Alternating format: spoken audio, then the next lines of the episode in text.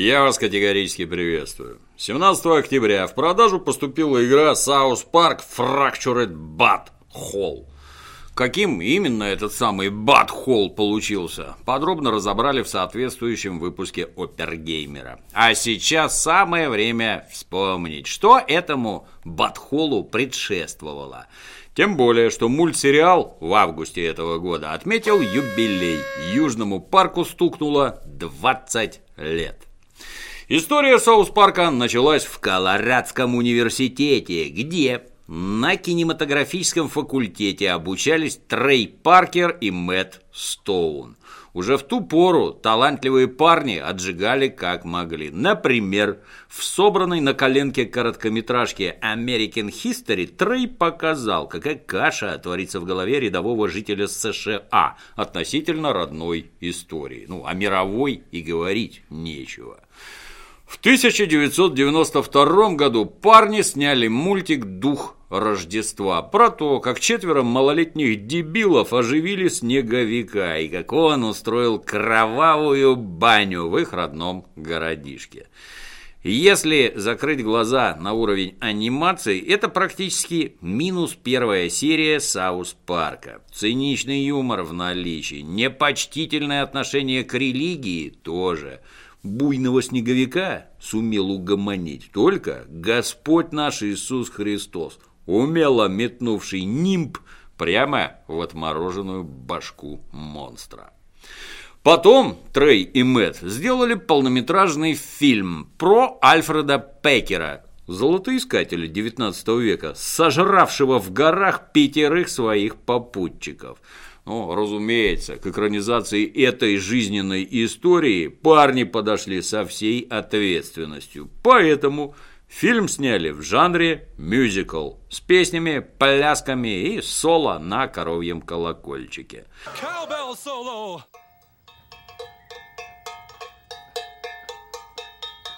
Потом были экзамены, вручение дипломов, и молодые выпускники перебрались в Лос-Анджелес, где, как это обычно бывает с молодыми специалистами, им пришлось снимать конуру, спать на грязном белье и перебиваться случайными заработками.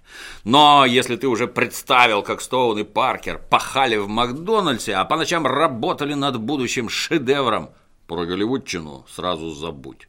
Одним из случайных заработков стала работа над корпоративной лентой «Твоя студия и ты», которую Мэтту и Трею заказала компания Seagram по случаю приобретения ею студии Universal.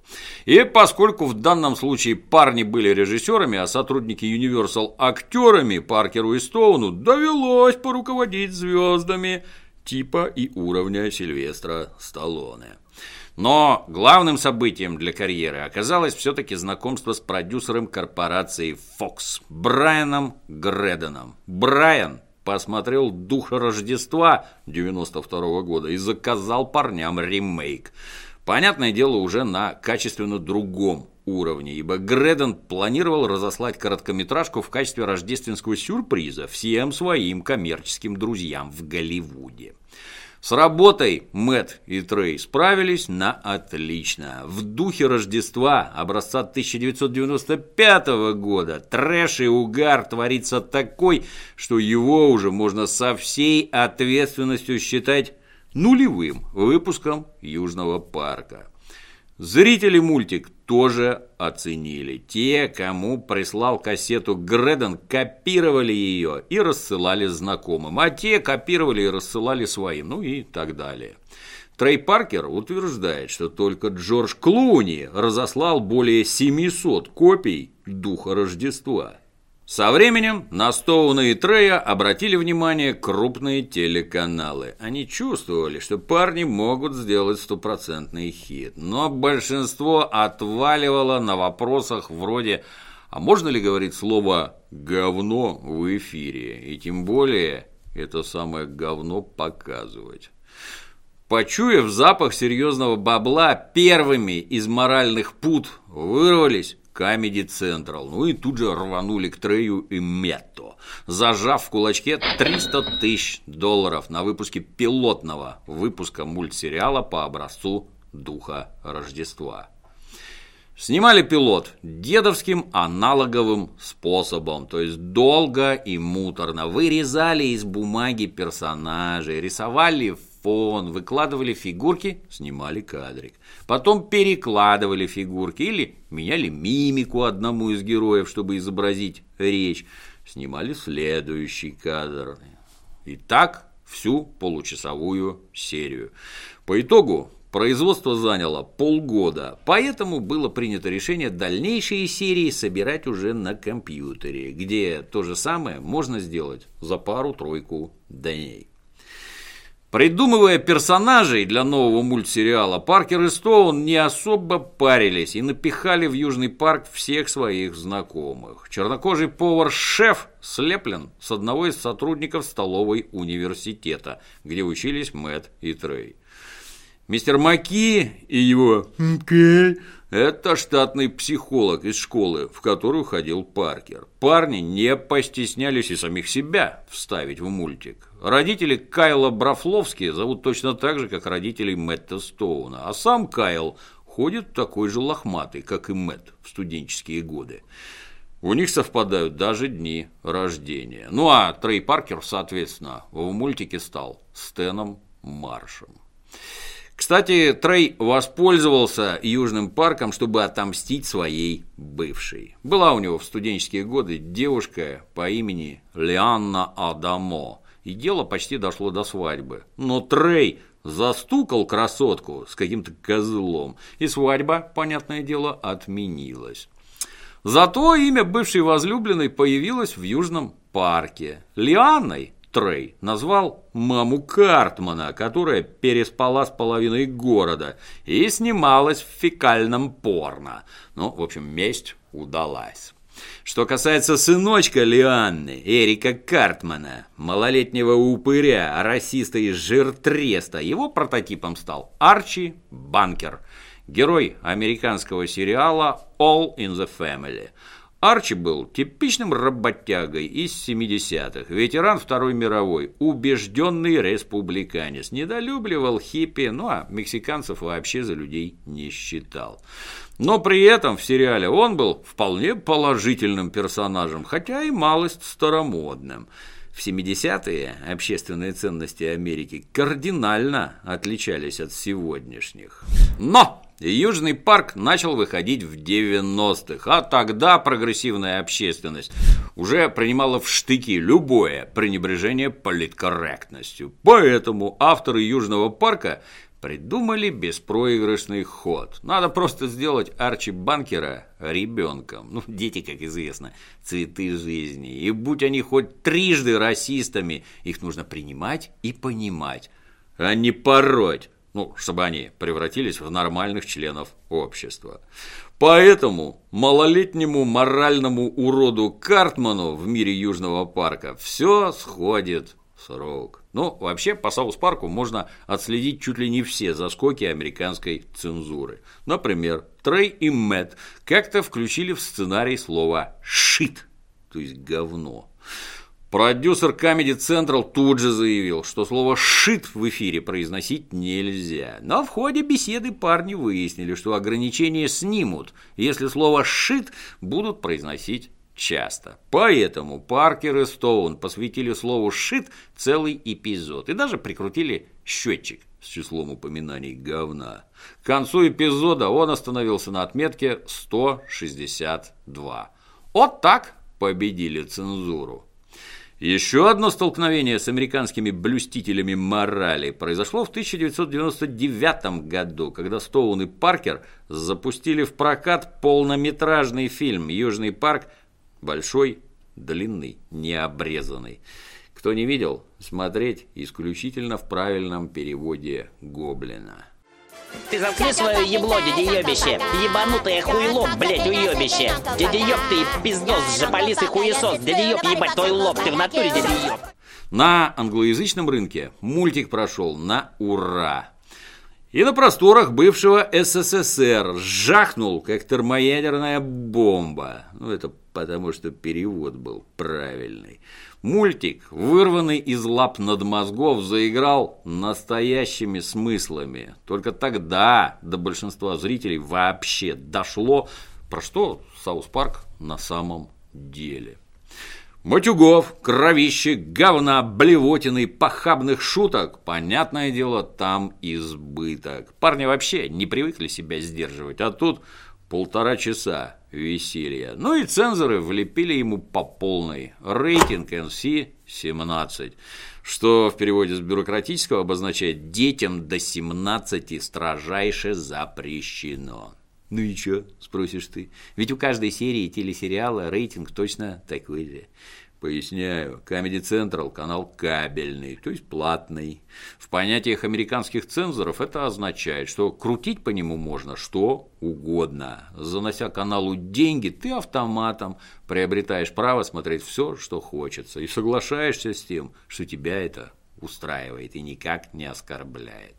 А вот кинотеатры такую ленту не возьмут. А ну как придет какая-нибудь девочка-подросток смотреть пилу, ну, ты будешь смеяться, но рейтинг у нее R, а это значит, детям от 13 смотреть можно. Так вот, приходит девочка смотреть пилу, а в холле натыкается на рекламу Саус Парка. Или, что еще хуже, видит трейлер с пердящим Картманом и блюющим Стеном.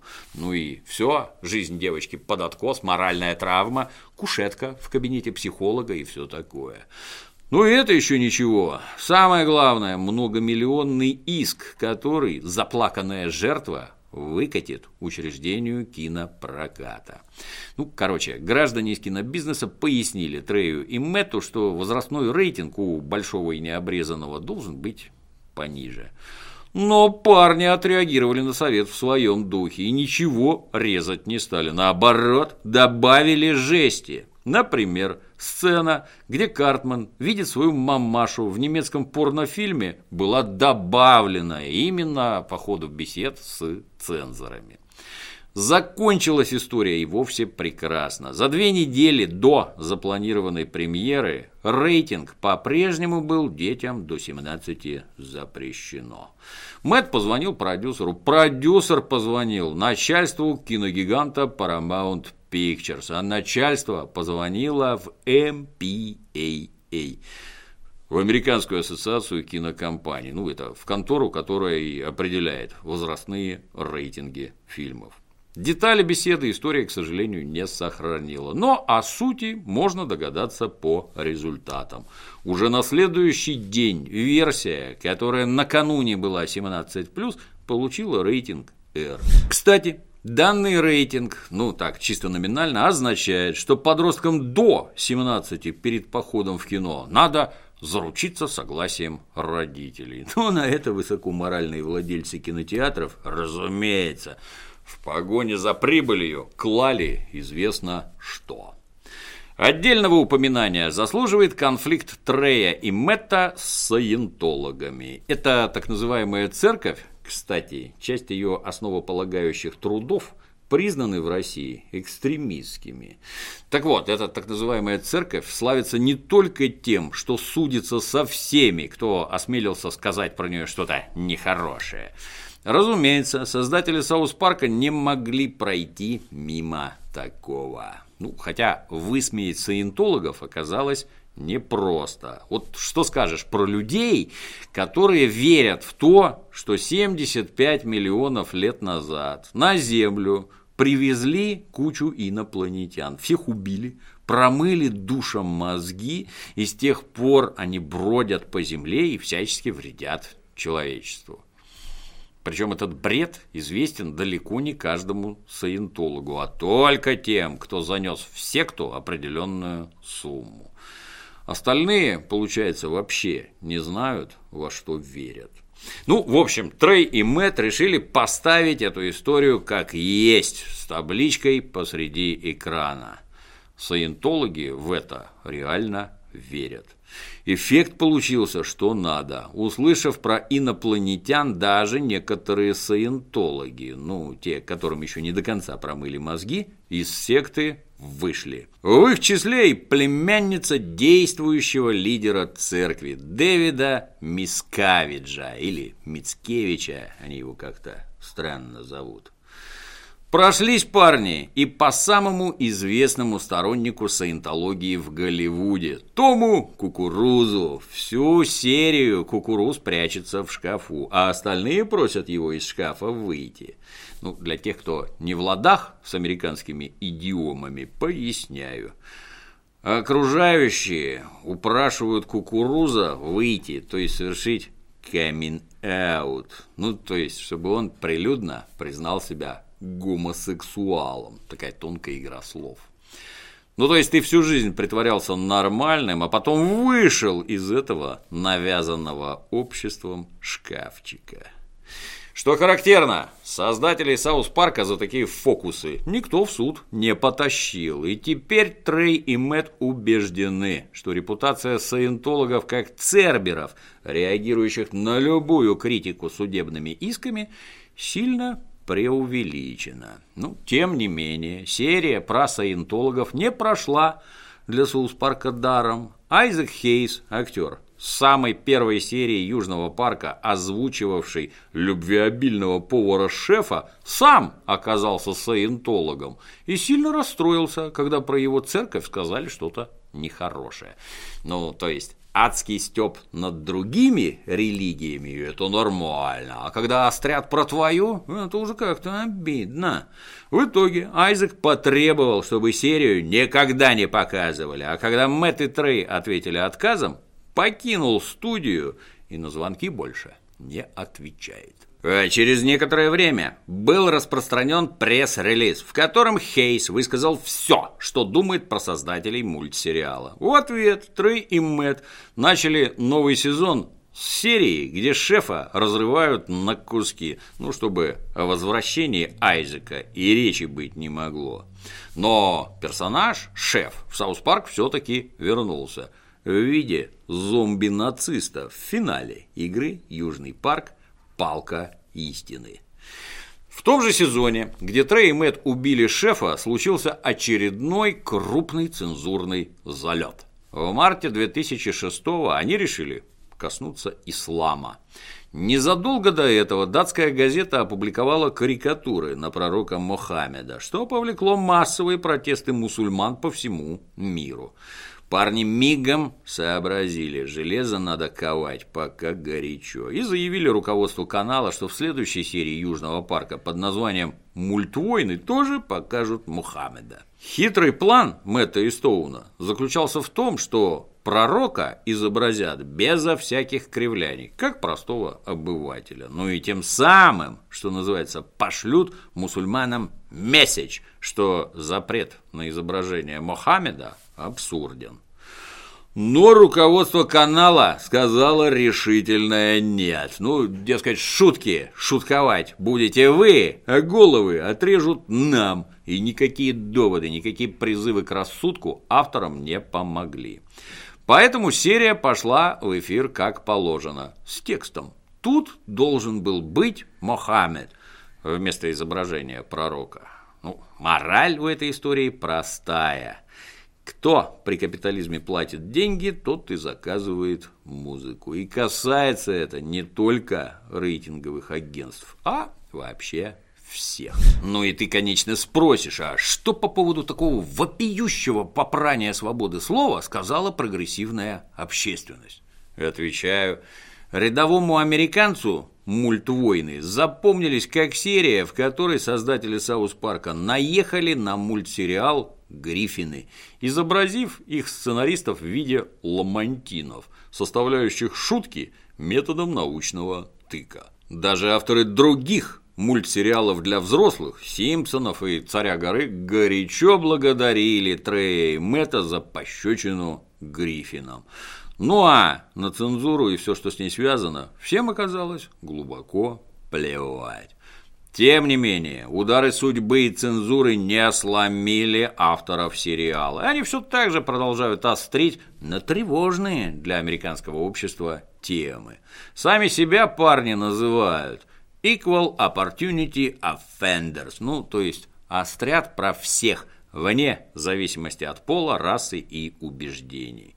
Поэтому Сегодня от них может получить Трамп за тупые посты в Твиттере, завтра обалдевшие борцы за политкорректность, вздумавшие сносить памятники Христофору Колумбу.